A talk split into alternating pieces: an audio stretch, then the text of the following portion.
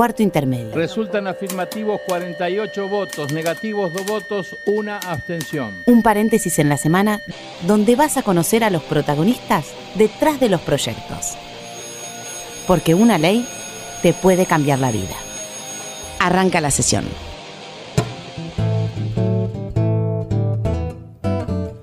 Hola, ¿cómo les va? Muy buenos mediodías, país.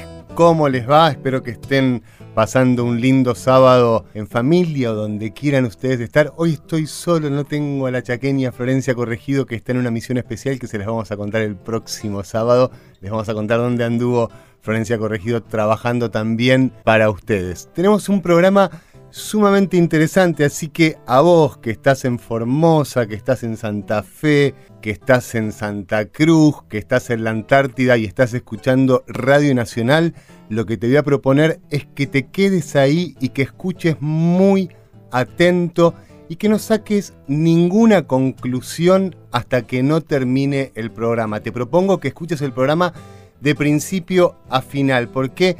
¿De qué vamos a hablar? Vamos a hablar de argentinos que no tienen casa o que viven en condiciones infrahumanas, que viven sin servicios, y estamos hablando de una cifra que es 3,5 millones de personas. Entonces, como a todos nos puede pasar y como todos tenemos a veces prejuicios y calificamos a las personas o a los demás argentinos según donde viven, según donde trabajan o según lo que hacen, yo te pido que este programa va a tratar de que nos podamos sacar, me incluyo por supuesto, el prejuicio y que veamos cómo viven los argentinos y los latinoamericanos con residencia en nuestro país, en los barrios populares y en las villas, y tomemos esta iniciativa que viene del Poder Ejecutivo Nacional para poder urbanizar estos barrios y estas villas.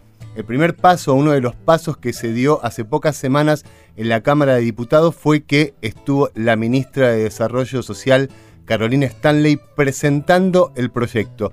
Prestale mucha atención a lo que dice la ministra, prestale mucha atención al programa. Es un programa que es importante para mí que vos le prestes atención. ¿Por qué? Porque vamos a estar hablando de los más necesitados y a lo mejor necesitamos tener una mirada, una mirada, perdón, más piadosa. Así que vamos a escuchar a la ministra de Desarrollo Social y lo que decía en la Cámara de Diputados. Y así en conjunto con distintas organizaciones, Techo, Cáritas, CETEP, Barrio de Pie, la CCC, emprendimos esta tarea donde además definimos una metodología de trabajo que era importante para poder hacer este trabajo en determinado tiempo y recorriendo cada uno de estos barrios. Y definimos entonces barrio popular, como un conjunto de un mínimo de ocho familias agrupadas o contiguas en donde más de la mitad de la población no cuenta con título de propiedad del suelo ni acceso regular a al menos dos de los servicios básicos, red de agua corriente, red de energía eléctrica con medidor domiciliario y o red cloacal. A hoy entonces se identificaron 4.228 barrios populares, donde se estima que viven alrededor de 3 millones y media de personas, 850 mil familias, y hablo de estimación en este caso porque todavía el proceso de relevamiento al interior de muchos barrios sigue. Podemos decir que el 78,5% de los barrios son de baja densidad poblacional y el 68% de los barrios tiene viviendo menos de 150 familias. Esto para tener una idea de magnitud de, trabajar, digamos, eh, a partir de, un proyecto de ley tiene que ver con después poder avanzar con cada provincia en concreto para, para avanzar en el, en el proceso, digamos, de expropiación de tierras en su caso y después de regularización y urbanización de los barrios. Así como, como hablaba de los, de los barrios más chicos o asentamientos, del total de barrios relevados, villas son el 21 0.5% de los barrios populares, en este, en este caso sí las tramas son más irregulares y claramente tienen mayor densidad poblacional.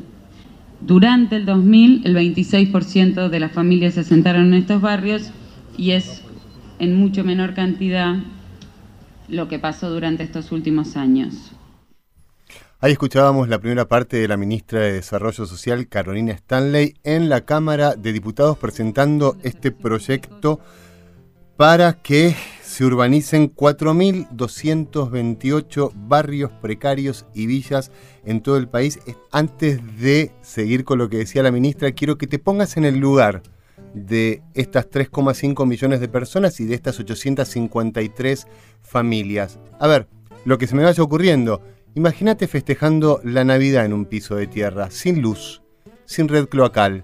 Imagínate el Día del Niño, imagínate un lunes cualquiera levantándote y yéndote a un trabajo donde ocultás la dirección porque te da vergüenza. Imagínate que tenés 7, 8, 9 años y vas al colegio primario o tenés 13, 14, 15 y vas al secundario y tratás de ocultar de dónde venís y lo tratás de ocultar porque te da vergüenza o porque te van a mirar de una manera discriminatoria. Y ahora imagínate qué le pasa a tu papá y qué le pasa a tu mamá cuando se dan cuenta que vos mentís de dónde venís. Imaginemos todo eso y ahora vamos a escuchar la segunda parte de la ministra de Desarrollo Social, Carolina Stanley, en la Cámara de Diputados presentando este proyecto para urbanizar los barrios populares y las villas en nuestro país. Y si hablamos de, datos de servicios públicos al interior de cada uno de estos barrios y la importancia de poder avanzar en lo que es la regularización de servicios públicos, tenemos que el 93%, casi el 94% no cuenta con acceso formal a la red de agua corriente, casi el 100%, diría yo, no accede a la red cloacal, pues estamos hablando del casi 99%, el 70,5% no cuenta con acceso formal a la red de energía eléctrica, otra vez el acceso a lo que es la red natural es casi del 99% y el 30.8% se calefacciona con energía eléctrica. Esto tiene que ver con el trabajo que se hizo en las encuestas y conocer que el 40% de la población en estos barrios populares es menor de 15 años y que casi el 70% es menor de 29 años. Ahí escuchábamos el segundo audio de parte de lo que decía Carolina Stanley, ministra de Desarrollo Social en la Cámara de Diputados. Esto es cuarto intermedio, nosotros te anticipamos cuáles van a ser tus próximos derechos. Y en este programa especial estamos hablando de los derechos de 3,5 millones de personas. Me gusta vivir en un país en el que sea cual fuere la bandera política del poder ejecutivo, el poder ejecutivo puede trabajar con organizaciones sociales o con organizaciones como Cáritas, Techo, Confederación de Trabajadores de la Economía Popular, la, la, Corriente Clasista y Combativa y con barrios de pie. Y si hablamos de barrios de pie, vamos a entrevistar en este momento a Daniel Menéndez, que es referente de Barrios de Pie. ¿Cómo estás, Daniel? Hola, ¿cómo estás? Un gusto, buenas tardes. Muy buenas tardes, el gusto es mío. Mira, estoy sumamente impactado, sorprendido y con alegría por este proyecto que están llevando adelante ustedes junto con el Poder Ejecutivo Nacional. ¿Cómo nació el proyecto este para poder urbanizar los barrios y las villas de emergencia? Nació de una propuesta de los movimientos, de los movimientos populares al, al gobierno nacional, entendiendo que la pobreza no es solo un problema de ingresos, tiene aspectos multidimensionales, uno de los aspectos centrales tiene que ver con el hábitat, es decir, con, con las condiciones de habitabilidad que existen en los barrios en los barrios populares, el tema de la tenencia de la tierra es un es un problema que prácticamente eh, está en la génesis de nuestro de nuestro estado, de nuestro estado nación, ¿no?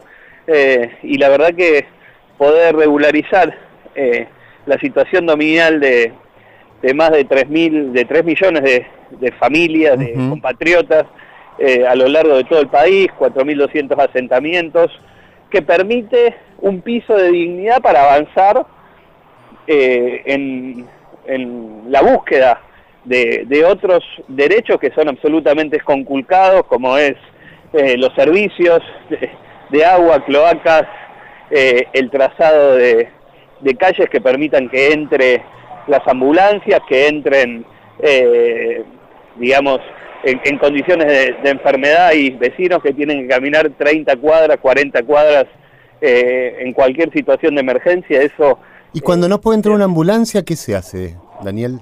Bueno, como te digo, se juntan los vecinos, se busca un remis, si no se va a, como se pueda hasta, hasta los límites del barrio para poder, para poder acceder al transporte público. ¿Y si hay un incendio, qué se hace? Bueno, no se hace nada porque muchas veces eh, se lleva puesto muchas, muchas viviendas, las condiciones de precariedad de los barrios y los asentamientos eh, son una situación absolutamente presente en nuestro país.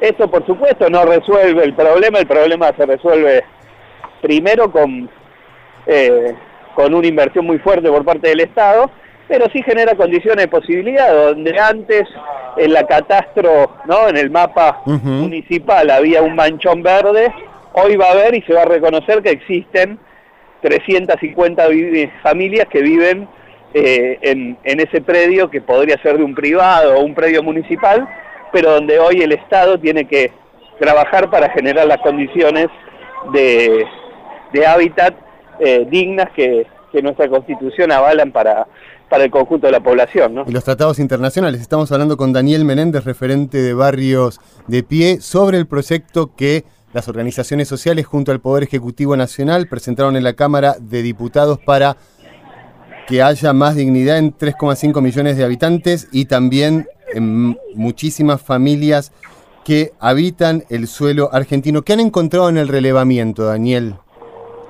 Bueno, el relevamiento fue hecho en, largos meses, ¿no? El año pasado, eh, junto a las organizaciones que vos que vos señalabas, hicimos eh, una encuesta que refleja muchos problemas puntuales que se ha trabajado en el caso del ANSES, como niños que no tenían la asignación universal por hijo, eh, infinidad de situaciones eh, que, tienen que ver con, con derechos que no, que no llegan.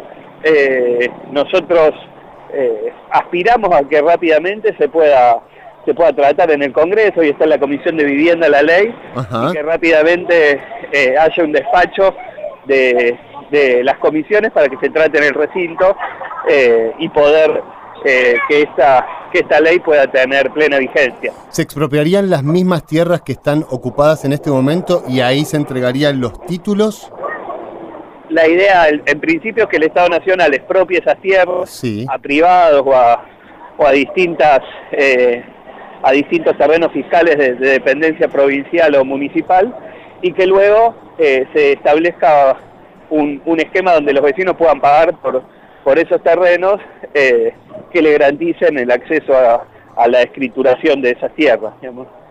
Tengo, una pregunta política, no puedo dejar de hacértela.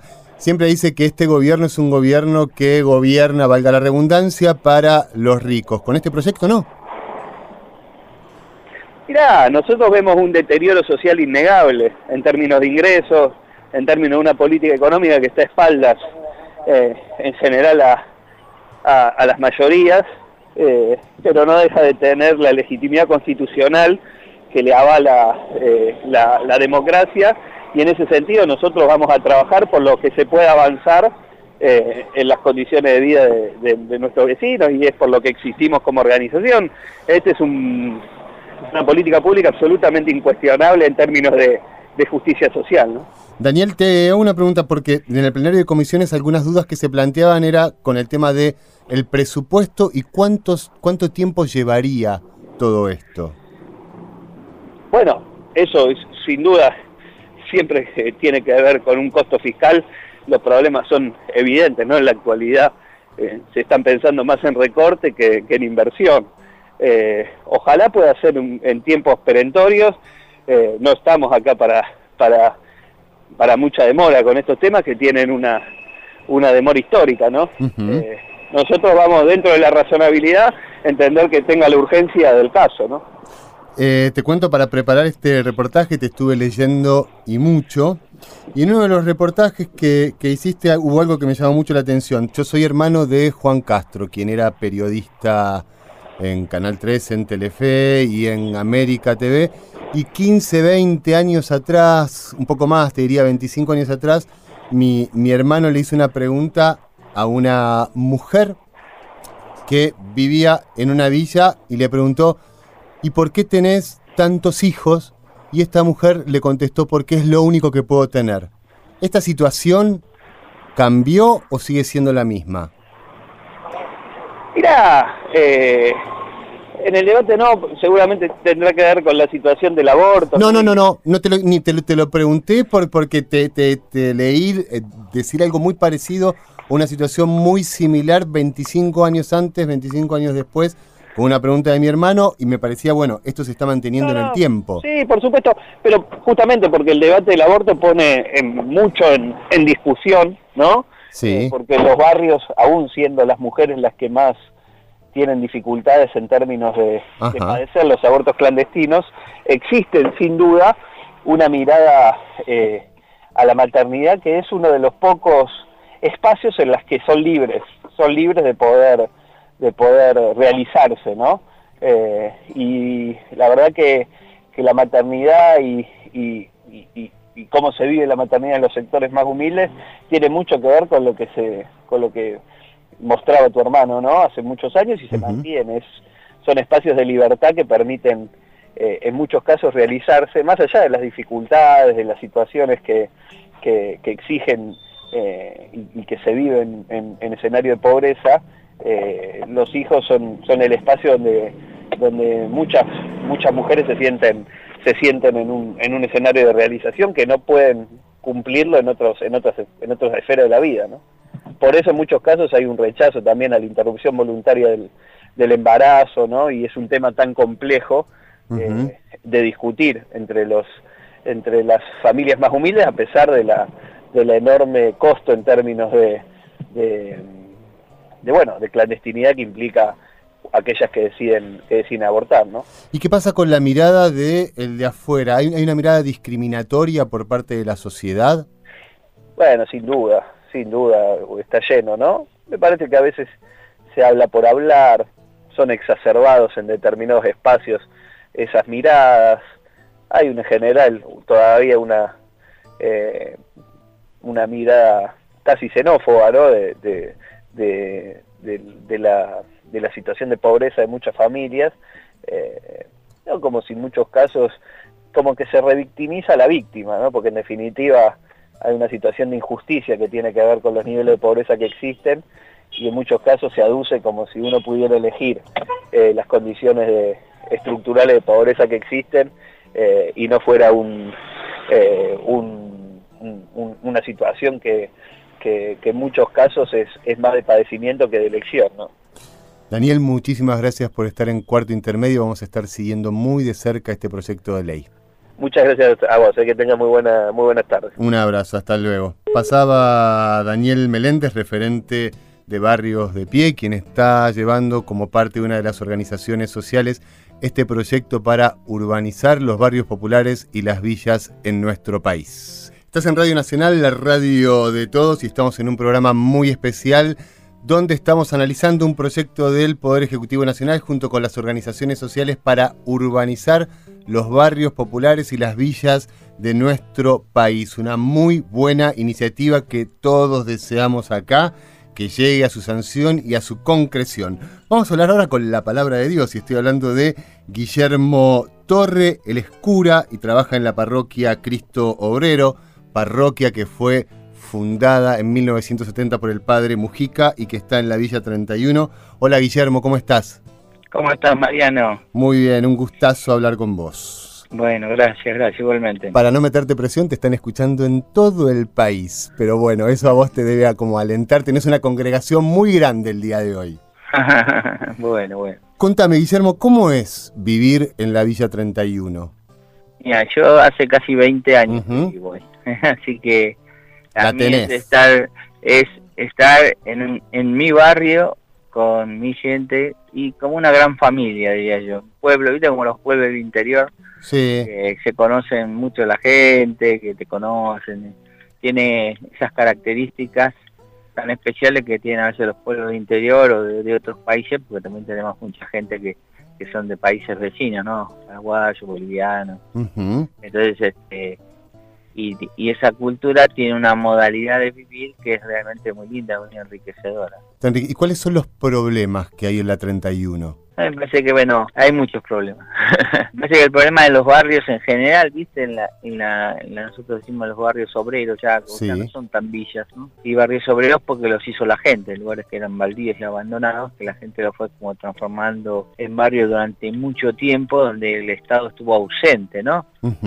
muchísimos años. Entonces la gente en su necesidad fue como armando esos barrios, ¿no? Por eso cuando se comenzaron estos barrios, el, el 31 es el, el más viejo, el de los más viejos, ¿no? Sí. Eso en la década del 30. La gente, bueno, con sus conocimientos de lo que es la obra pública, de lo que ellos conocían y su forma, empiezan a hacer un barrio. ¿no? Ellos armaban la cloaca, armaban las calles, transformaban un basurero en una plaza, en una capilla. Y así se fueron formando los barrios, que empezaron con una casa de cartón y terminaban siendo de material, ¿no? Sí. Por supuesto que, claro, la gente como puede, ¿no? O sea, ante la gran ausencia que hubo durante tantos años del Estado, la gente, como no llegaba la ayuda, la misma gente se ponía a hacer lo que tendría que hacer otro. Entonces, bueno, lo hacía como podía, no puede estar sin luz, no puede estar sin agua. Entonces, bueno, la comunidad misma se empieza a hacer cargo de eso y a tratar de que eso funcione como se puede, ¿no? Vos, me hablaste, Guillermo, de tu familia ahí en la Villa 31, ¿verdad? por supuesto, yo siento que es mi familia. Bien, ¿y tu familia y vos entonces, porque son una familia, sienten la mirada discriminatoria de la afuera? Mira, lamentablemente hay muchos prejuicios, ¿viste? Hay medios que no ayudan, no todos, por supuesto, pero hay muchos que, que no ayudan en eso, estigmatiza mucho, se ve solo lo malo, cuando hay un montón de riquezas y cosas buenas, ¿no? Cosas malas que también están en otros lados, no solo en las villas. Que uno dice, bueno, la droga, eso es un desafío que por supuesto produce mucho mal en nuestros barrios, pero que es un mal que ya está en la sociedad y en todos los estratos sociales. Pero, vos, pero vos, Guillermo, estamos hablando con Guillermo Torre,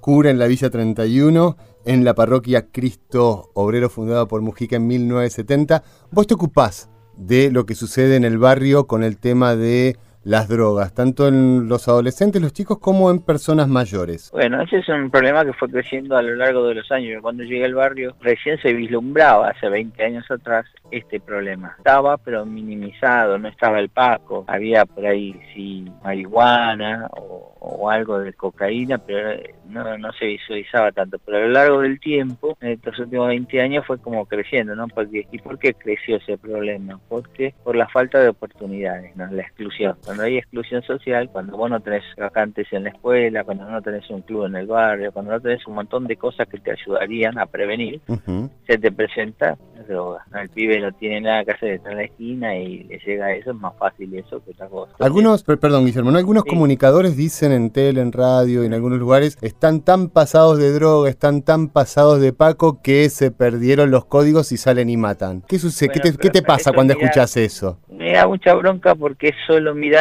la última página de un libro. No, como el resultado de una de, de algo, pero no se mira la causa. ¿Por qué? ¿Por qué se llegó a eso? ¿Por qué ese pibe terminó así? ¿no? Entonces me parece lo grave es cuando uno tiene una mirada muy este, angosta, muy chiquita. Es importante saber dónde está la causa de todos esos males, de dónde salió, ¿no? Y bueno, la exclusión. ¿eh? ¿Cuántas veces una mamá va a buscar vacante? No encuentra. Va a un hospital, no la atienden que es de la villa o es extranjera o lo que sea. Cuando va a buscar trabajo, no, dice que es de la villa, dicen te llamo y después no lo llaman más. O tiene que mentir con su dirección. Pero tienen que mentir con su dirección. Y así un montón de causas hay de esas. Esos males empiezan a entrar en los barrios. Y vos, Guillermo... La gente va como encontrando muchas trabas. Entonces eso hace que...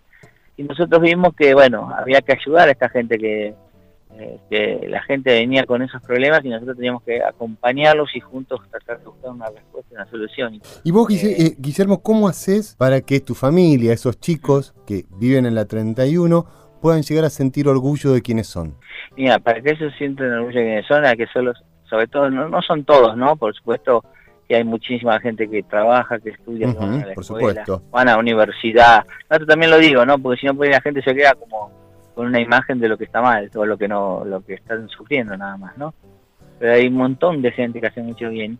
Y el tema es, y nosotros lo que parece que es importante mostrarle al otro que es una persona, que es un ser humano, que no se lo juzga, que no se lo condena, que se lo acepta como es, y que uno lo que quiere es acompañar esa vida para ayudarlo a que se ponga de pie, como diría Mujica, ¿no? Ayudarlo a poner de pie. Contame una cosa hermosa, para, para como, como última pregunta, una cosa hermosa, contame que hayas vivido.